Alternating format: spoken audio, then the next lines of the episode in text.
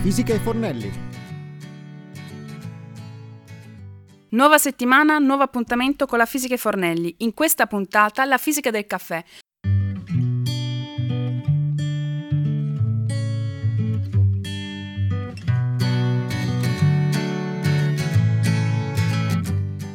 Benvenuti in questa nuova puntata della Fisica e Fornelli, è la penultima di questa seconda edizione della Fisica e Fornelli e sono sempre io, Cristina, a parlarvi di cucina molecolare, una cucina che lega principi scientifici con nuove ricette e nuovi metodi di cottura.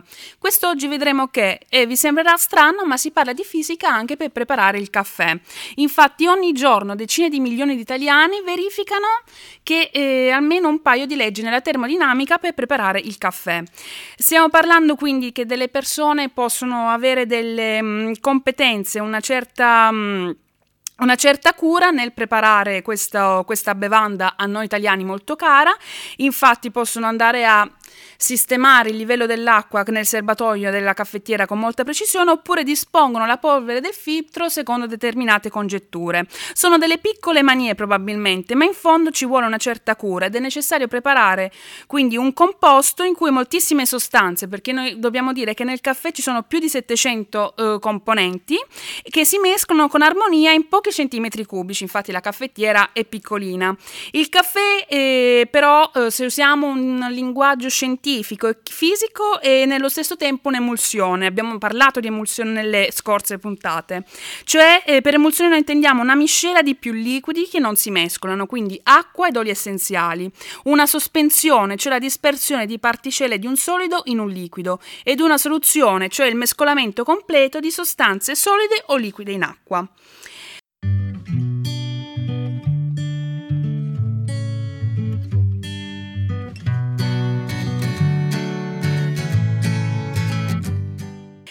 Il funzio processo di preparazione del caffè vedremo, arriveremo a determinare una vera e propria formula che ne determina la, ehm, la preparazione. Infatti eh, sappiamo come tutti utilizzano l- la caffettiera per preparare, la caffettiera moca per preparare il caffè.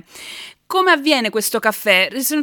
Facciamo un breve riassunto delle azioni che noi compiamo quotidianamente. Infatti il caffè macinato viene posto nel filtro e pressato solo moderatamente. Nella parte inferiore della caffettiera invece si versa l'acqua. La moca si, si chiude avvitando la base e la parte superiore intorno al filtro che copre quindi l'acqua contenuta nella base.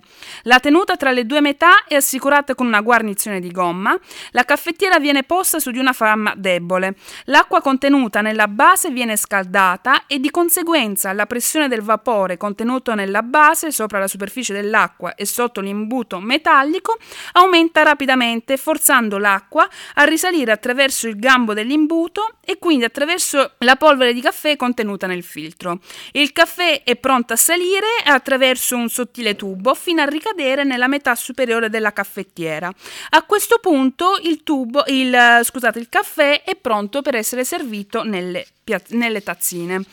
Quello che succede quindi che è il calore fornito dal fornello, dal gas o dalla piastra elettrica a scaldare l'acqua nel serbatoio, sia il sottile strato di aria che la sovrasta. L'aria scaldandosi non fa altro che aumentare la sua pressione poiché le molecole di cui è composta si muovono velocemente e quindi tende ad espandersi. L'espansione dell'aria comprime l'acqua del serbatoio che come unico sfogo ha il bel cuccio del filtro. Di conseguenza l'acqua sale e fluisce ad alta pressione attraverso attraverso la polvere del caffè, trasformandosi quindi nella bevanda a noi familiare. Infine, sempre spinto dalla pressione dell'aria calda, il liquido giunge nella, nel vaso di raccolta superiore.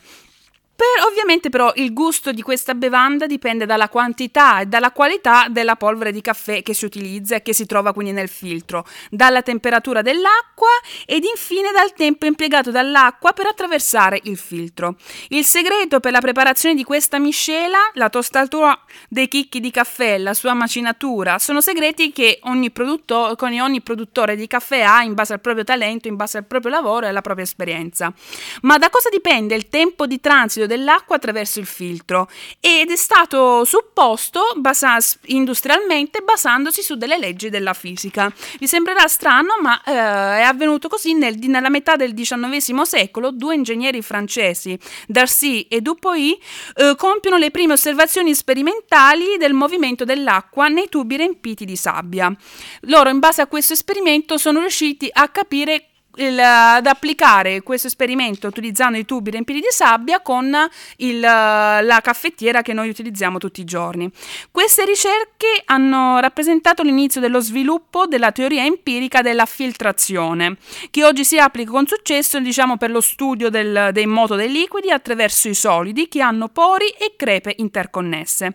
Fu quindi Darcy a formulare la cosiddetta legge della filtrazione lineare, che oggi porta il suo nome. Questa legge non fa altro altro che mettere in relazione la massa di un fluido che passa in un secondo, che le, poi vedremo che è determinata dalla lettera Q, attraverso un filtro di separazione L e una sezione S, con la differenza di pressione delta L alle due estremità del filtro stesso.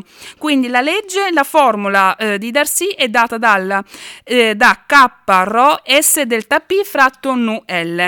In questa formula il rho e il nu rappresentano rispettivamente la densità e la viscosità del fluido. La costante K, vi ho anticipato prima nella formula, non è altro che il coefficiente di filtrazione. Questo coefficiente non dipende dalle caratteristiche del liquido, ma solo dal mezzo poroso. Nei lavori originali di Darcy si supponeva che la differenza di pressione delta P originasse esclusivamente dalla forza peso. In tali condizioni il delta P quindi ha in funzione G l'accelerazione di gravità, e moltiplicata per un delta H che è la differenza di quota tra le due estremità del filtro, che che si suppone disposto verticalmente.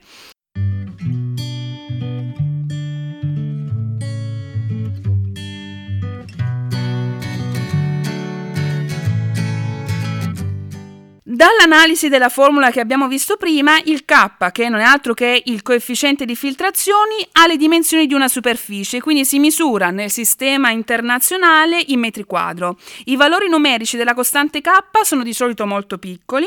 Per esempio, se noi consideriamo un terreno sabbioso, come, fa- come hanno fatto i due ingegneri francesi, il, dai grani grossi, il coefficiente di penetrazione K assume valori dell'ordine di 10 alla meno 12 e circa 10 alla meno 13 metri quadri invece in un terreno di sabbia presenta circa un coefficiente di penetrazione di 10 alla meno 14 metri quadri.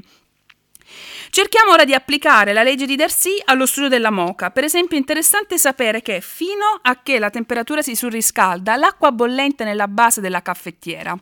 Tale temperatura si può ricavare analizzando la legge della dipendenza della temperatura di ebollizione della pressione esterna ed utilizzando la legge di Darcy che abbiamo supposto prima. Eh, l'usuale spessore del filtro per una moca da, per tre persone è dato da un L, che abbiamo eh, L dove si intende il filtro di spessore di circa un centimetro, S che è la sezione di 30 cm quadri la massa del caffè la supponiamo essere di circa 100 grammi e si prepara in un tempo di circa 3 minuti. Come coefficiente di filtrazione possiamo utilizzare quello di un terreno di sabbia grossa, quindi con un K di circa 10 alla meno 12 metri quadri, scusate, un K di circa 10 alla meno 13 metri quadri e di un Rho che rappresenta la densità del fluido di 10 alla 3 kg su metri cubi.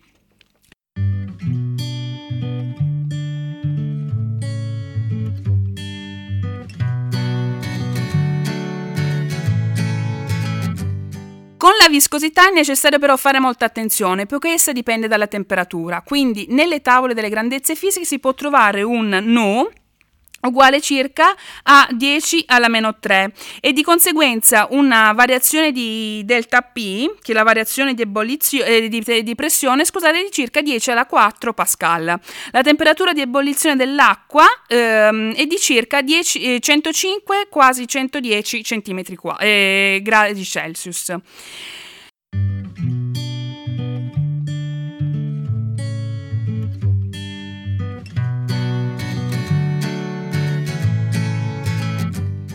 La puntata della Fisica e Fornelli finisce qui. Io vi aspetto settimana prossima per concludere in bellezza con un argomento molto interessante questa, questa stagione della Fisica e Fornelli. Ciao!